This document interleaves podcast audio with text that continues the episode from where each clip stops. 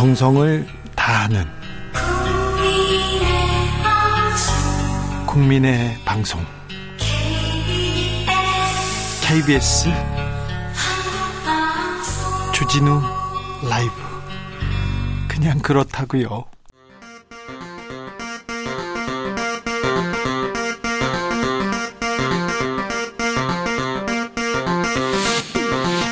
주진우 라이브.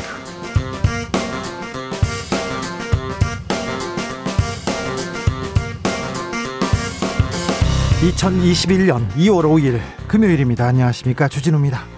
설 명절이 지나면 코로나 백신 접종이 시작됩니다. 국산 1호 코로나 치료제 소식도 들리는데요.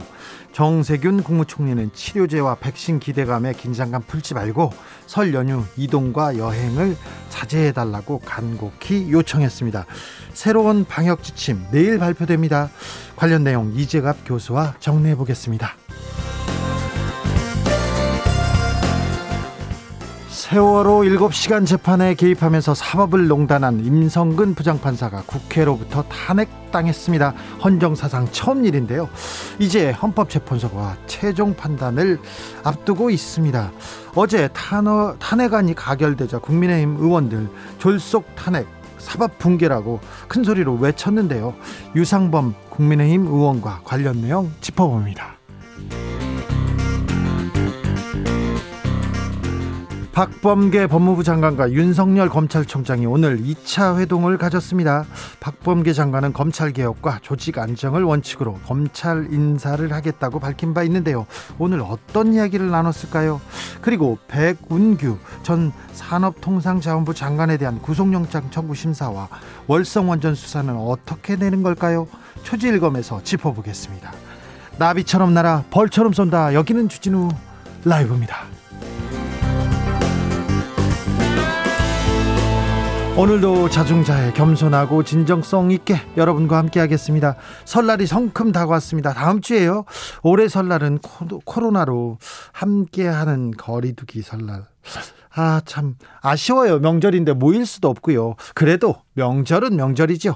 명절 준비를 어떻게 하고 계신가요? 인터넷에 5인 이상 집합금지, 가족들은 어떻게 하면 좋을지 각종 아이디어가 쏟아지고 있다는데요. 그런데 이런 글도 봤어요.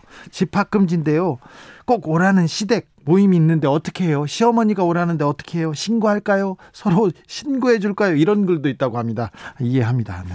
그래도 신고는 좀 안 돼요. 자, 코로나 설날 어떻게 보내면 좋을지, 샵 9730, 짧은 문자는 50원, 긴 문자는 100원입니다. 콩으로 보내시면 여러분의 이야기 들려주시면 그걸 저희가 잘, 그 지혜를 만방에다가 퍼뜨리겠습니다. 주진우 라이브는 이번 설날에도 생방송으로 여러분과 함께할 예정입니다. 생방송으로 찾아뵙습니다.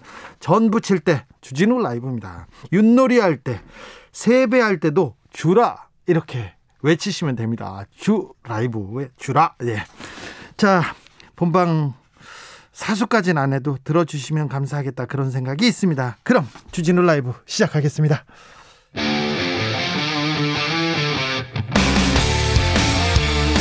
탐사보도 외길 인생 20년, 주 기자가 제일 싫어하는 것은?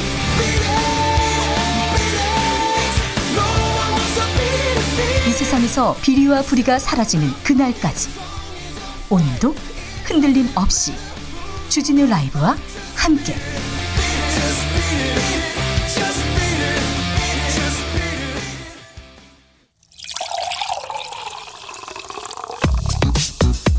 진짜 중요한 뉴스만 쭉 뽑아냈습니다. 주 라이브가 보고는 오늘의 뉴스 주스. 정상근 기자 어서 오세요. 네, 안녕하십니까. 0628님이 짜증나는 뉴스 너무 많아서요. 노래만 듣다가 이제 뉴스 들으러 왔어요. 골치 좀 안 아프게 좋은 뉴스 좀 부탁드립니다. 주진우 기자님 얘기하는데 정상근 기자하고 저하고 네, 계속 좋은 뉴스, 의미 있는 뉴스만 뽑으려고 지금 노력합니다. 그런데 죄송합니다. 네, 슬프고 아프고 막 그런데 뉴스도 많습니다. 아무튼 제일 중요한 뉴스만 이렇게 뽑고 뽑아서 여러분께 바치겠습니다. 첫 번째 뉴스부터 가볼까요? 네. 네, 식품의약품안전처가 오늘 셀트리온의 코로나19 항체 치료제 럭키노나주를 허가했습니다. 네. 식약처는 다만 임상 3상 시험 결과를 제출할 것을 조건으로 달았고요. 또 투여 대상은 고위험군 경증 환자 그리고 중증 환자에 한정했습니다. 고위험군이란 60대 이상이거나 심혈관계 질환, 만성호흡기 질환, 당뇨병, 고혈압 중 하나 이상을 가진 집단을 의미합니다. 자, 첫 코로나 치료제를 우리나라 기술로 지금 만들었다고 합니다. 자, 기대가 큽니다. 아스트라제네카 백신에 대한 중앙약사심사위원회 결과도 나왔습니까? 네, 중앙약사심사위원회는 식약처에 아스트라제네카 백신에 대한 허가 권고를 했습니다. 다만 자료가 충분치 않기 때문에 고령자 접종은 신중히 결정해야 하며 질병관리청의 예방접종 전문위원회에서 논의해야 한다라고 권고했습니다.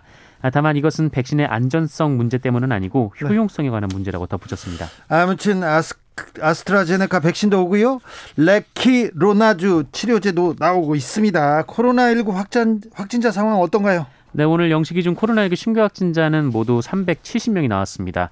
사흘 만에 다시 300명대로 내려왔는데요. 예. 누적 확진자는 8만 명을 넘겨서 8만 131명이 됐습니다.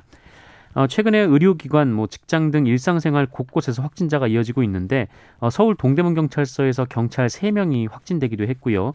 또 인천 중구의 관세 업무 회사, 그리고 연수구의 무역회사에서도 10여 명의 집단 감염이 확인됐습니다. 지금 좀 집단 감염 계속됩니다. 이진주님께서 시댁이 이미 6명이에요. 그런데 아직도 오지 말란 말씀을 안 하세요. 명절에 일하기 싫어서 그래서 그런 거 아니고요. 정말 코로나가 걱정이거든요. 이럴 때는 어떻게 하죠? 이번 명절에는 좀 모이는 걸 자제해달라고 국무총리가 이렇게 얘기하는데, 국무총리 이름을 팔면 되지 않을까 이렇게 생각합니다. 8998님은 우리는 5명 가족인데요, 1명 내보낼까요? 같이 거주하시는 분들은 괜찮죠? 네, 같이 거주하는 주소지가 같은 사람들은 괜찮습니다. 네, 주소지가 다른 사람들이 와가지고 5명이 넘으면 이거는 문제가 된다고 합니다. 네, 그렇죠? 아유, 걱정입니다. 명절인데 코로나고, 코로나인데 또 명절이고, 네, 걱정입니다. 국민의힘이 재보궐선거 본 경선 진출자 확정 지었네요. 네, 서울시장 본 경선에는 나경원, 오세훈, 오신환, 조은희 예비 후보가, 그리고 부산시장 본 경선에는 박민식, 박성훈, 박형준, 이연주 예비 후보가 각각 진출했습니다. 예. 국민의힘은 지난 3일부터 이틀간 예비 경선 여론조사를 진행했고요. 책임당원 투표 20%, 일반시민 여론조사 80%를 반영해서 합산 결과를 도출했습니다. 이제 앞으로 최종 후보는 어떻게 선출합니까? 네, 최종 후보는 1대1 토론회, 그리고 합동 토론회 등을 거쳐서 다음 달 4일 그 후보를 선출할 예정입니다. 응답자의 지지 정당을 묻지 않고 그냥 100% 여론조사로 치러질 예정입니다. 100% 여론조사로 다음 달 4일 최종 후보를 선출한다고 합니다. 제3지대 단일화 논의도 이어지고 있죠. 네, 안철수 국민의당 대표, 그리고 금태섭 전 의원 간의 이른바 제3지대 단일화 협상도 시작이 됐습니다. 두 사람은 10년 만에 만나서 실무진 협상으로 구체적인 단일화 방식을 정하기로 했는데요. 장외에서는 안철수 대표 측은 여론조사 방식을 강조하고 있고, 금태섭 전 의원 측은 이 토론을 강조하고 있는 상황입니다. 예, 그 정치를 시작할 때 같이 시작했죠. 안철수 국민의당 대표하고 금태섭 전 의원 6년 만에 만나가지고, 네, 안철수 대표는 여론조사 방식으로 하자, 금태섭 전 의원은 토론하자 이렇게 얘기합니다. 알겠어요. 네, 왜 그런지도 알겠고요. 자, 국민의힘 의원들 오늘 대법원 찾아갔다고요? 네, 사법농단 사건으로 국회에서 탄핵된 임성근 부장고법부장 판사 논란과 관련해서 국민의힘은 김명수 대법원장이 사표를 받지 않고 국회 탄핵 상황을 언급한 것이 정권과 결탁한 것이다라고 주장하고 있습니다. 이에 따라 비판의 수위를 높여가고 있는데요. 김종인 국민의힘 비상대책위원장은 오늘 국회에서 기자회견을 열고 정권과 결탁한 대법원장의 탄핵 거래에 대한 진상을 밝혀야 한다라고 말을 했고요. 네. 그리고 국민의힘의 김기현 의원 등은 탄핵 거래 진상조사단을 꾸리고 오늘 대법원을 항의 방문했었습니다. 탄핵 거래 진상조사단입니다. 거래라고 합니다. 항의 방문했다고 합니다. 임성근 판사의 사법연수원 동기들이 김명수 대법원장 탄핵을 요구하고 있습니까? 네, 사법연수원 17기 법조인 140여 명은 오늘 김명수 대법원장의 탄핵이 선행돼야 한다라는 내용의 성명서를 발표했습니다. 이미 무죄가 선고된 행위에 대해서 법률권 의원들이 탄핵을 한 것은 애국적 사명감에서 나온 것이 아니라 판사들을 겁박하며 사법부를 길들이기 위함이다라고 주장을 했습니다. 예, 17기 사법연수원 17기 동기가 누가 있나 이렇게 찾아봤더니요, 권성동 의원이 있고요, 오세훈 서울시장 후보가 있네요. 네. 그리고 이상인 이명박 특검보였습니다. 그리고 꼬리곰탕 특검 때, 네, 그때 조사했던 분이 이상인 전 판사고요. 그다음에 누가 계신 정영식 판사도 17기였고요. 최재경 전 중수부장도, 홍만표 전 검사도 17기입니다. 이분들이 다 그 서명을 했는지는 알려지지는 않았으나 네, 유명한 분들이 많이 있네요. 오늘 뭐 다 조용합니다. 그런데 정의용 외교부 장관 후보자 인사청문회가 진행되고 있습니다. 지금 진행되고 있어요. 네, 진행 중입니다. 이 정의용 후보자 관련해서는 그동안 큰 쟁점이 눈에 띄지 않았었는데 이 북한 원전 건설 관련 문제와 이 코드 인사 문제가 주로 야당 의원들의 질의 주제가 되고 있습니다. 일단 청문회 시작부터 증인과 참고인 채택 여부를 두고 공방을 벌였었는데 야당은 이 증인, 참고인 8명을 요청했지만 민주당이 합의하지 않았다라면서 유감을 표했고요. 그리고 존 볼턴 미국의 전 국가안보 보좌관을 화상 참고인으로 채택하려고 했는데 그런데요. 이것도 민주당이 거부했다라면서 비판을 했었습니다. 그리고 청문회에서는 이 최근 논란이 되고 있는 이 산업자원부의 원전 추진문건 관련해서 상부 지시 없이 가능하지 않은 일 아니냐 이런 야당의 질문이 쏟아졌는데요. 정의용 후보자는 본 적도 없고 그런 지시는 있을 수 없으며 원전 지원을 검토한 바도 없다라고 말했습니다. 예. 그리고 정의용 후보자는 국제정세의 불확실성이 심화돼서 선제적이고 전략적인 외교가 필요하다며 한반도 평화 프로세스는 선택이 아니라 반드시 가야 하는 길이다라고 했고요. 새로 출범한 미국 행정부와 조율해서 비핵화 진전의 토대를 마련하는데 외교력을 집중하겠다라고 밝혔습니다. 유명희 통상교섭본부장이 끝내 WTO 사무총장 후보직을 사퇴했습니다. 네, 유명희 통상교섭본부장이 차기 세계무역기구 사무총장 후보직을 사퇴한 것으로 전해졌습니다. 지난해 10월 28일 최종 투표로 했었는데 그 결과 이 나이지리아의 응고지 오콘조이 웨알라 후보보다 적은 지지를 받았었습니다. WTO는 그동안 관리에 따라서 응고지 후보를 만장일치로 합의 추대를 하려고 했는데 이 미국이 갑자기 유명희 본부장을 지지하면서 당시 추대안이 부결되는 등 복잡해졌던 상황이었습니다. 이제 좀 정리가 된 것 같습니다. 네. 보좌관 해고 의혹에 휩싸였던 류호정 정의당 의원 입장을 밝혔어요. 네, 류호정 의원은 이 수행비서 면직 논란과 관련해서 기자회견을 열고 전직 비서와 허위 사실을 최초로 SNS에 올려서 이 사태를 촉발한 당원 신모 씨를 정의당 당기위원회에 제소할 것이다라고 밝혔습니다. 류호정 의원은 당의 조정 절차에 충실히 따랐지만 개인적 대응을 하지 않기로 한 합의가 깨졌다라면서 이 전 비서와 측근들이 SNS에 글을 올리고 이 문건을 만들어 언론에 배포했다라는 점을 지적했는데요. 그러면서 분명히 말하지만 부당해고가 아니라면서 국회 보좌진은 근로기준법 그리고 국가공무원법의 적용 대상이 아니다라고 주장했습니다. 아울러 면직 사유도 입증할 수 있다라면서 운전 중 SNS 채팅, 잦은 지각 등 몇 가지 사례를 열거하기도 했는데요. 그러면서 오늘의 사태를 전 비서 혼자 끌어왔다고 생각하지 않는다라며 배우설을 제기하기도 했습니다. 류호정 의원이 해고 노동자 출신 청년 후보였잖아요. 네네. 그런데 이렇게 해고 논란에 휩싸였습니다. 국민의힘 보좌진들이 계속 류호정 의원 비판하는 성명을 이어가고 있습니다. 네, 오늘도 성명을 내서 그 류호정 의원에게 성찰과 사퇴를 요구했는데요. 사퇴를요? 네. 해고 노동자 출신인 류호정 의원이 해고 이유가 노동자에게 있다고 주장하는 것은 그가 쌓아온 전형적인 사측 입장이라면서 심각한 자기 부정이라고 주장했습니다. 이들은 해고된 수행비서가 아이를 셋 키우는 엄마였다라는 점을 거론하면서 의원을 밀착 수행하느라 근무가 불규칙할 수밖에 없는 수행비서 업무는 아이 셋을 키우는 엄마에게 맡길 수 없는 성격의 일이다라고 주장했습니다. 국회의원, 보좌관, 비서관, 수행비서 자주 바뀌어요. 네네. 자주 해고하고 그런 경우 많이 봤잖아요. 어떤 의원들은 자기 친인척들을 그냥 데려다가 월급만 주고 쓰고 있다가 그런 분들도 있었어요. 몇 해 전까지만 많았는데 아무튼 류호정 의원한테 이런 문제가 큰 이슈가 되고 있는데 앞으로 국회의원들, 보좌관, 비서관, 비서에 대한 그 잦은 해고나 뭐 그 논란에 대해서도 조금 생각해보는 기회가 될 것으로 보입니다. 환자 기록을 빼내가지고 연락한 방사선사가 있습니다. 이 사건 논란이 되고 있습니다. 네, 전남 순천의 한 공공의료기관에서 근무하는 방사선사가 진료를 받은 여성에게 사귀자는 취지의 문자메시지를 보내 논란이 되고 있습니다. 네.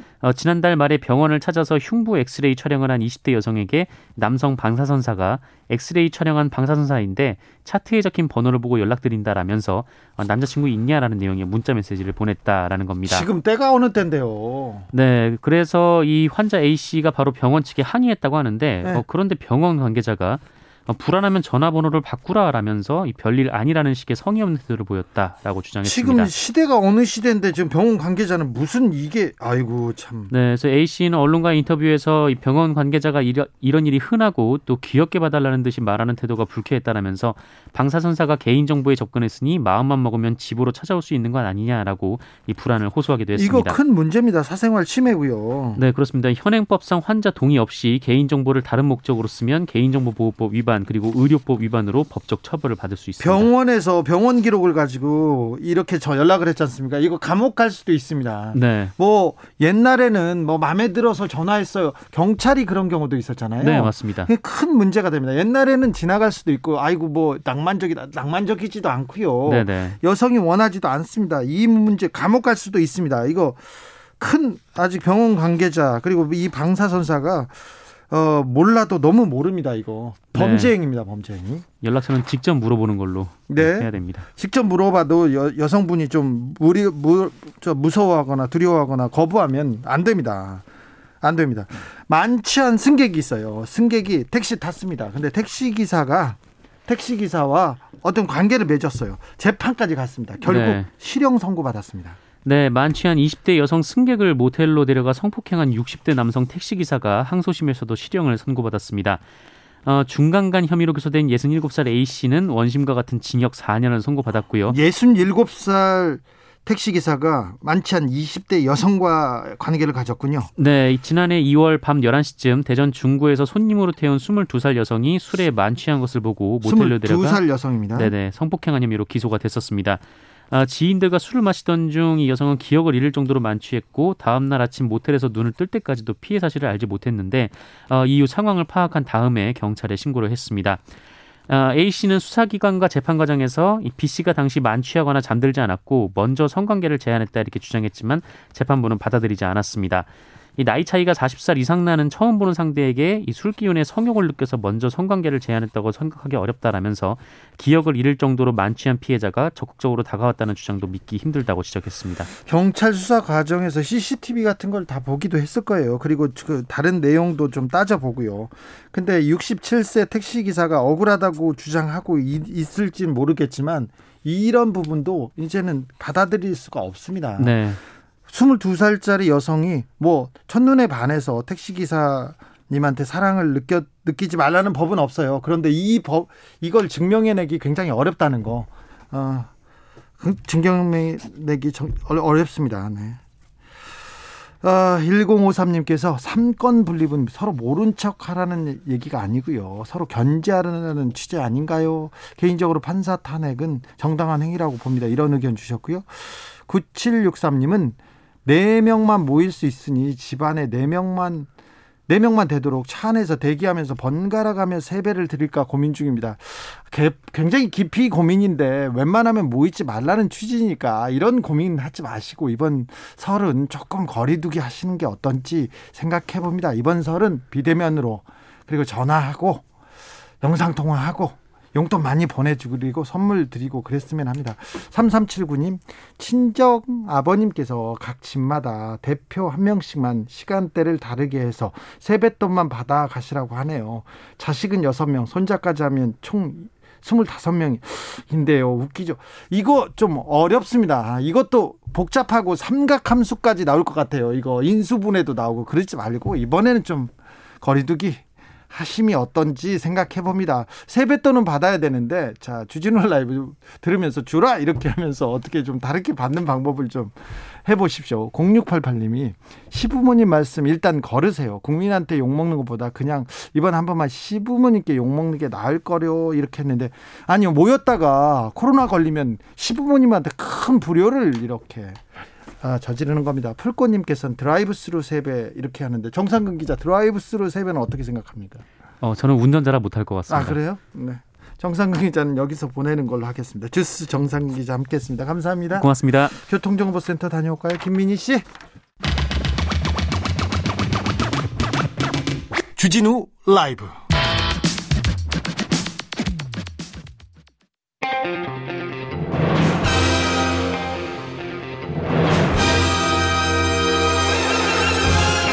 누가 검사에게 절대 권력을 주었는가. 2021년에도 정의의 칼끝이 검찰을 향한다.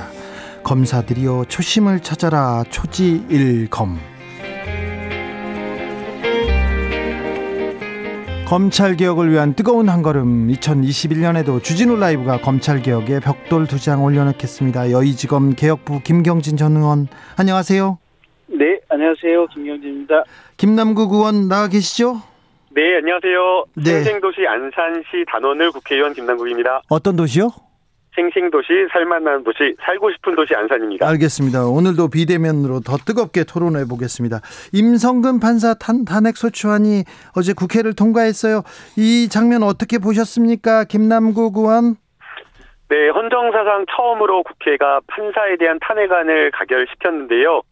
국회가 제 역할, 헌법에 따른 의무를 다했다라고 평가를 하고 있습니다. 네. 원래 이것은 그 사법부에서 제대로 된 그 사법적인 판단과 징계가 있었어야 됐는데요.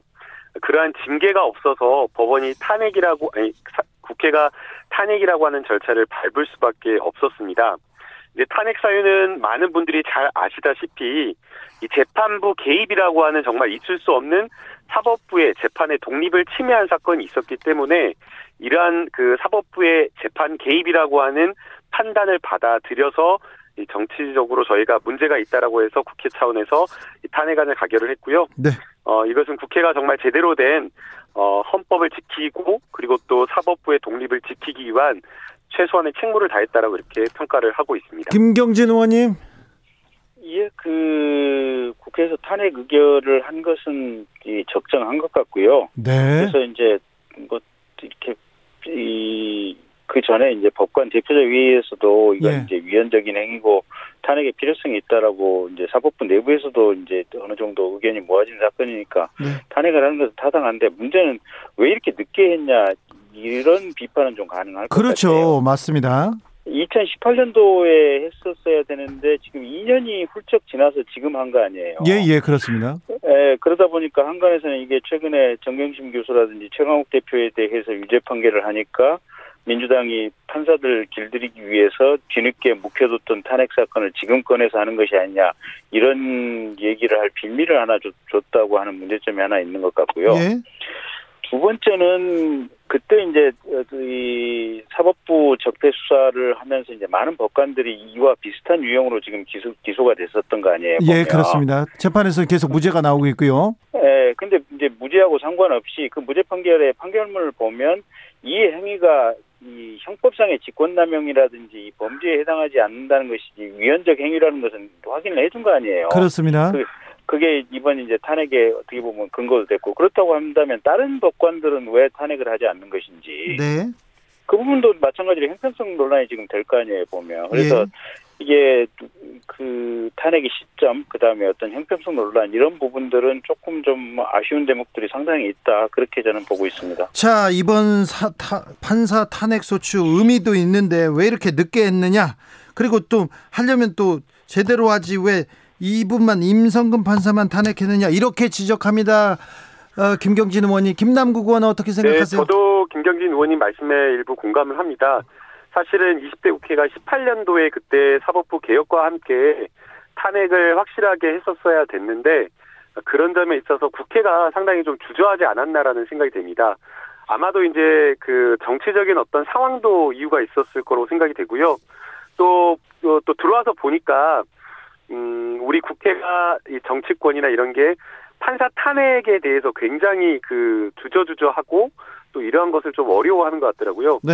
예컨대 미국이나 뭐 영국, 일본 같은 경우도 판사들에 대한 탄핵을 국회의 차원의 견제로서 당연히 하는데 우리는 이제 아예 이제 사법부를 약간 어떻게 보면 좀 신성하게 보는 어떤 그런 측면이 있어서. 좀 정치권에서 탄핵한다는 것 자체를 조금 너무 주저하지 않았나라는 생각이 듭니다. 아, 그러네요. 그러니까 김남국 의원한테 너무 주저하지 말고 더 열심히 하라는 지금 김경진 의원의 당부 발언이라고 봐도 되겠습니다. 그렇게 정리하고 넘어가겠습니다. 자, 박범계 법무부 장관하고 윤석열 검찰총장 만났습니다. 며칠 전에도 만나고 또 만나고 자, 검찰 인사도 조금 그 속도를 내는 것 같아요. 김경진 의원님. 예, 지금 이제 추미애 장관하고는 좀 일정 부분 비교되는 측면이 있어서. 예. 어쨌든 검찰청법에 따른 이 의견 청취, 협의 이런 절차를 박범계 장관이 하고 있는 것은 잘 하고 있는 거다 이렇게 보고 있고요.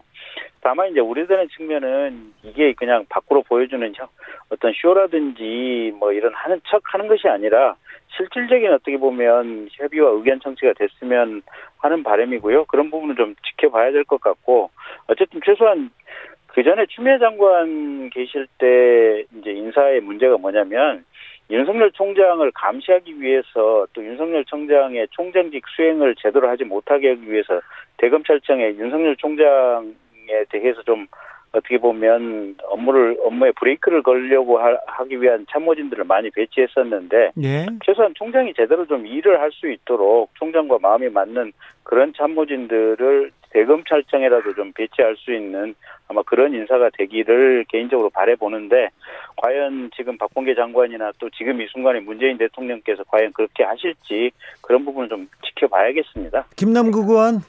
네, 인사가 조직에서 가지는 의미가 상당히 저는 크다라고 보이는데요.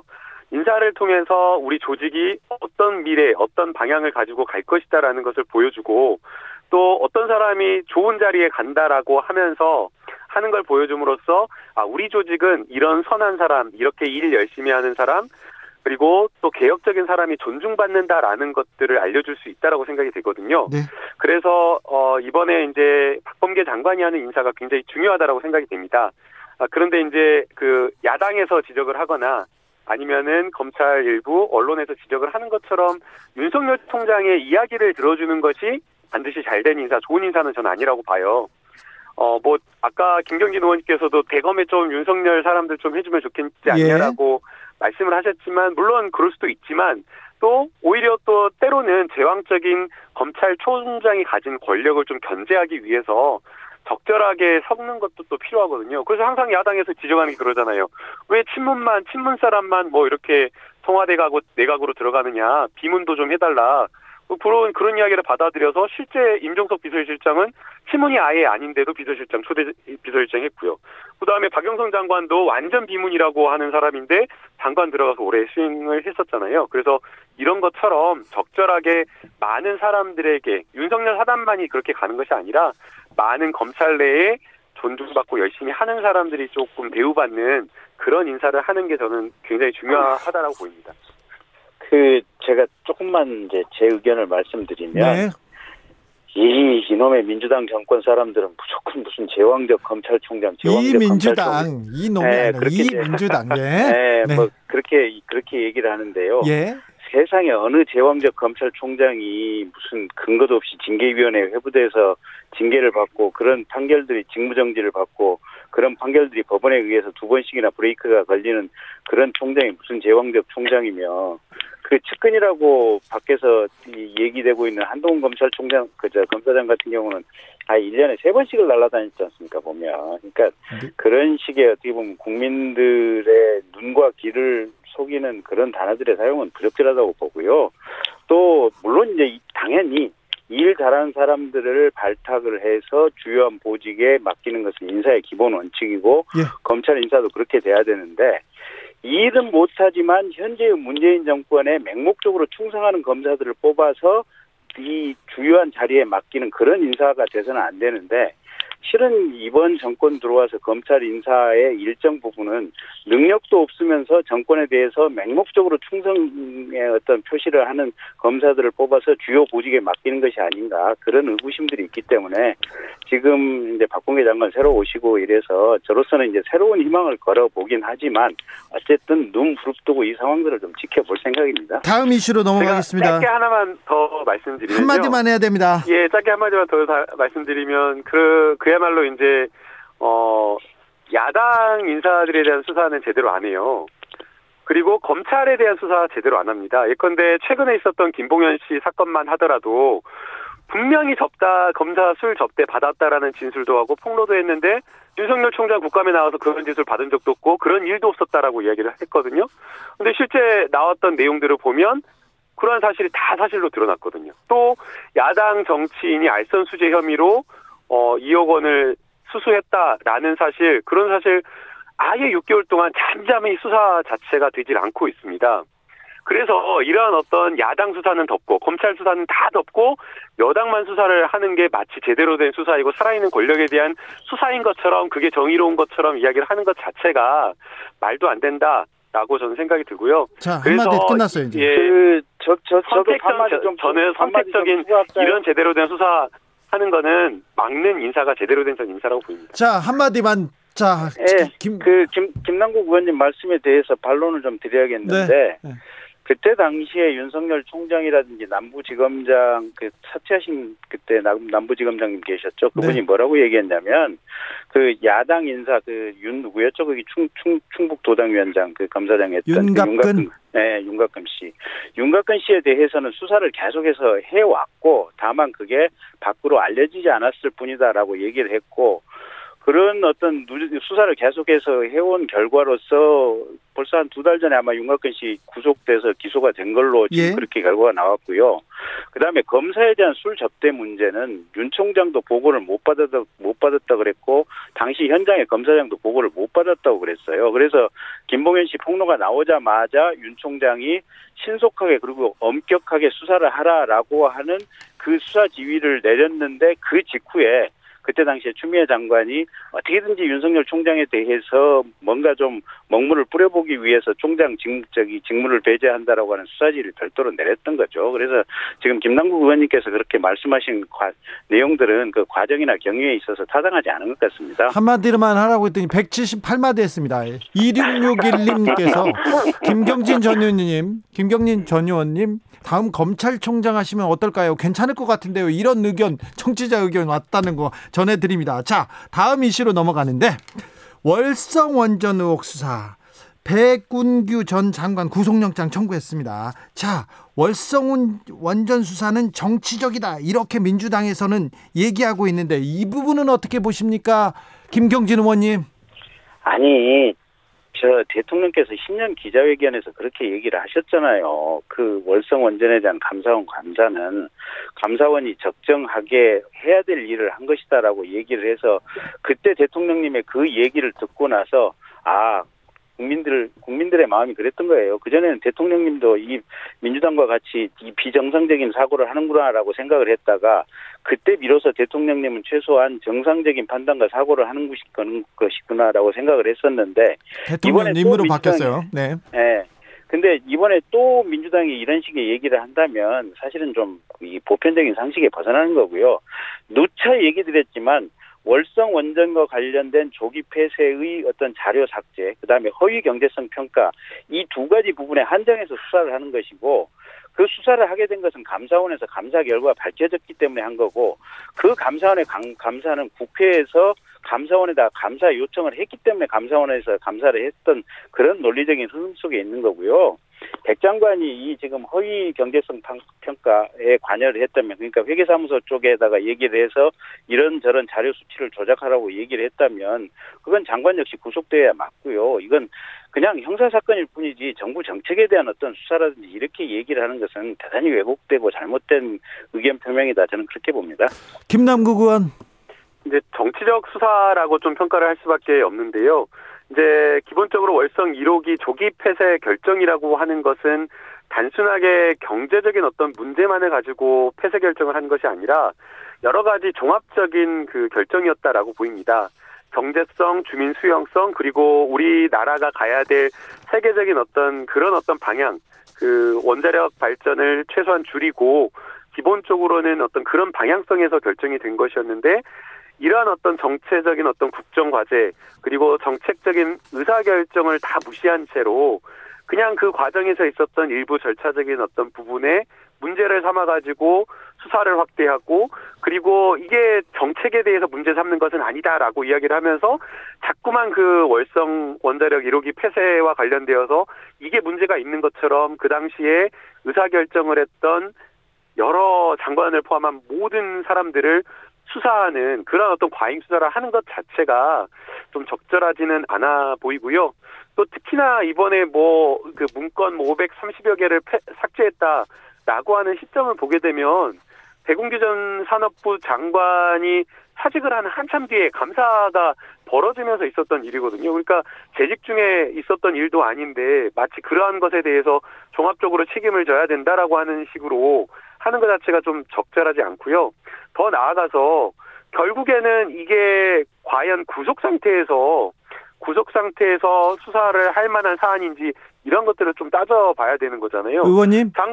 장관이 영향력 미칠 수도 없고 장관이 그 당시에 개입도 안 했는데 이것을 증거 인멸의 우려가 있다라고 하면서 전직 장관을 구속 수사까지 한다는 것 자체가 과도한 수사권 남용이라고 좀 보입니다. 김남국 의원, 이 수사는 그럼 자료 삭제 혐의만 한정해서 진행되어야 하는 건가요?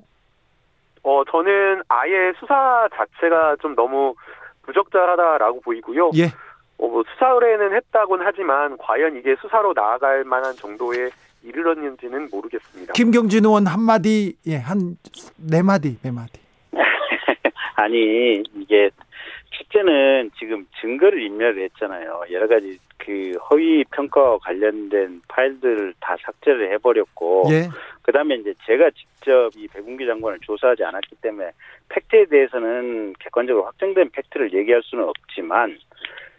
지금 이 대부분의 언론의 보도를 통해서 나오는 내용을 보면 네.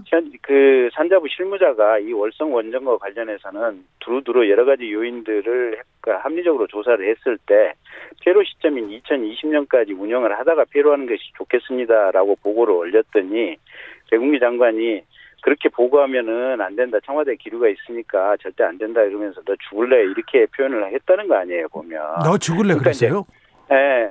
그렇게 보도가 나와 있습니다. 그렇다고 한다면 그게 지금 이 발전의 경제성과 관련된 여러 가지 조작을 하라라는 내용과 이제 구체적으로 어떻게 연결이 되느냐 이런 부분은 아마 검찰에서 상당히 치밀하게 조사를 했었을 겁니다. 예. 그래서 그런 치밀한 조사 결과 결국은 백 장관의 어떤 언어적 지시 뭐 여러 가지 것들이 허위 평가를 해서라도 조기 폐쇄를 시키라. 이렇게 아마 이해가 되고 사실관계가 인정이 됐기 때문에 아마 영장 청구를 했을 거고요. 결국은 구속의 가장 기본적인 것은 지금 도주 및 증거인멸의 우려인데 전직 장관이나 도망은 안 가겠죠. 그런데 네. 증거인멸은 이미 이루어졌었던 거 아니겠습니까? 감사원 감사 단계부터. 그래서 이런 상황들이 이 도주 및 증거인멸의 우려가 있고 또 사실관계 범죄 혐의가 인정이 되니까 검찰에서 영장을 청구했을 거고요. 그 영장의 발부 여부는 내일 모레 월요일 날 이제 오후나 저녁 때 법원에서 어떻게 하는지 지켜보면 되겠죠. 이 문제 검찰 수사 그리고 영장 청구 내용은 다음 주에 하겠습니다. 네, 그러십시오. 초지일검 여기서 마무리하겠습니다. 김경진 전 의원, 김남국 의원 감사합니다. 네, 감사합니다. 고맙습니다. 네, 김상환님께서 두 의원들의 필터링 없이 거침없는 한마디 주 기자의 심장 쫄깃해지는 소리가 대구까지 들려요. 대구까지. 아, 들으셨어요? 아, 그러셨구나. 교통정보센터 다녀올까요? 그렇지 않으면 바로 훅 인터뷰로 넘어가겠습니다. 나비처럼 날아 벌처럼 쏜다. 주진우 라이브.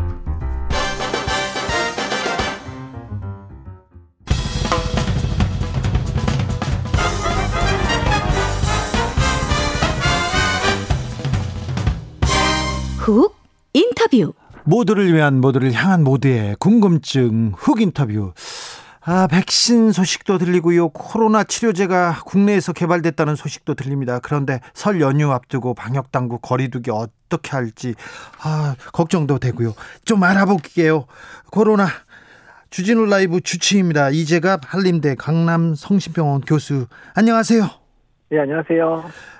사흘 만에 300명대로 확진자가 좀 내려가긴 했습니다. 그런데 현재 이 상황 어떻게 봐야 됩니까? 어떻게 보고 계십니까, 교수님? 일단은 지금 이제 3차 유행 자체가 1000명대까지 나왔었는데, 네. 300명대로 떨어지기는 했는데요. 보시면 알겠지만, 집단 발병 사례가 좀 많이 발생하면 400에서 500명까지도 올라갔다가, 네. 좀 떨어지면 300명이 떨어지기 때문에, 아직까지 지역사회 감염 자체는 안정됐다고 보기에는 좀 많이 이르고요. 네.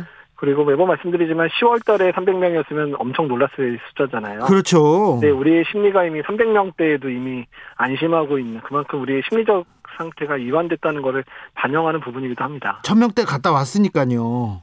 예. 근데 3,400명도 굉장히 많은 건데요. 그죠? 예, 사실 3,400명대란 얘기는 저희가 기억하시겠지만 11월 말에 300명 넘어가기 시작했는데 네. 12월에 1000명까지 한 달도 안 걸렸거든요. 예. 그렇기 때문에 언제든 이제 우리가 느슨해지면 유행이 악화될 수도 있다고 생각을 하고 이제 마음의 준비를 해야 되고요. 그렇기 때문에 지금 오히려 저희가 지금의 상황을 더 안정되게 하기 위해서 노력을 더 해야 되는 시기라고 보시면 될 것 같습니다. 교수님도 계속 4차 유행은 반드시 온다 이렇게 얘기했어요. 그런데 언론에서 3월이나 4월에 4차 유행이 발생할 수 있다는 우려 나오고 있습니다. 어떻게 보시는지요? 이제 가천대 길병원의 이제 정재훈 교수님이 수학적 모델링 통해서 얘기한 부분이기는 한데요. 네. 그러니까 우리나라가 3차 유행까지 보면 유행이 오면 올수록 그 기간이 짧아지고 있고 예. 또 강도는 더 심해져서 확진자가 늘어나는 패턴들로 오고 있는데 우리나라만 그런 게 아니라 유럽이랑 미국 다 그 패턴들을 밟고 있거든요. 네. 그래서 만약에 우리가 지금 상황을 안정시키지 못하면 정말 얼마 지나지 않아서 지금 우리가 겪었던 3차보다 더 큰 유행을 맞을 수도 있기 때문에 어쩌면 지금이 그런 상황을 막을 수 있는 이제 절호의 기회가 될 수도 있는 거거든요. 네. 그래서 그 부분 지금 그런 부분들을 고려해서 조금 더 고생스럽지만 조금 더 사회적 거리두기를 더 강화된 상태에서 유지하는 것이 필요하다고 생각이 듭니다. 파고 4차는 또 파고가 높아질 거라고 했는데 4차 유행 때는 몇 명 예상하십니까? 몇 명 예측하십니까? 그러니까 정재훈 교수님 모델링 따르면 2,000에서 3,000명 정도까지 확진자 나올 수 있다고 생각을 하고 있고요. 네. 지금 정부 차원에서도 어떻든 간에 우리가 3차 유행 때 큰 고생을 했었기 때문에 적어도 2,000명 정도의 확진자가 나오는 상황도 버틸 수 있게끔 이제 준비를 하고 있다고 생각하시면 됩니다. 네, 2,000명, 3,000명이요? 네. 2,000명을 대비하고 있다. 네. 전파력이 센 변이 바이러스 계속 얘기가 나오는데 네. 이 부분도 변수가 될까요? 예, 변수가 될 수 있는데요. 그나마 이제 우리나라는 입국자 관리를 철저히 하는 국가이기도 하고, 일단 자가격리 또는 시설격리를 통해서 철저히 막고 있으니까 빠르게 확산되고 있지는 않은 경우거든요. 근데 예.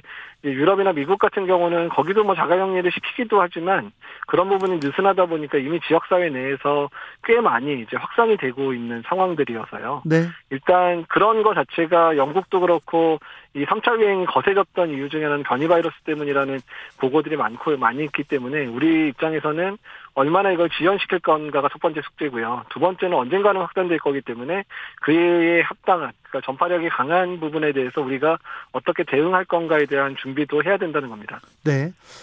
얼마 전에 정부에서 조사해봤더니 우리나라 항체 보유 비율이 굉장히 낮은 수준이다. 이렇게 나왔습니다.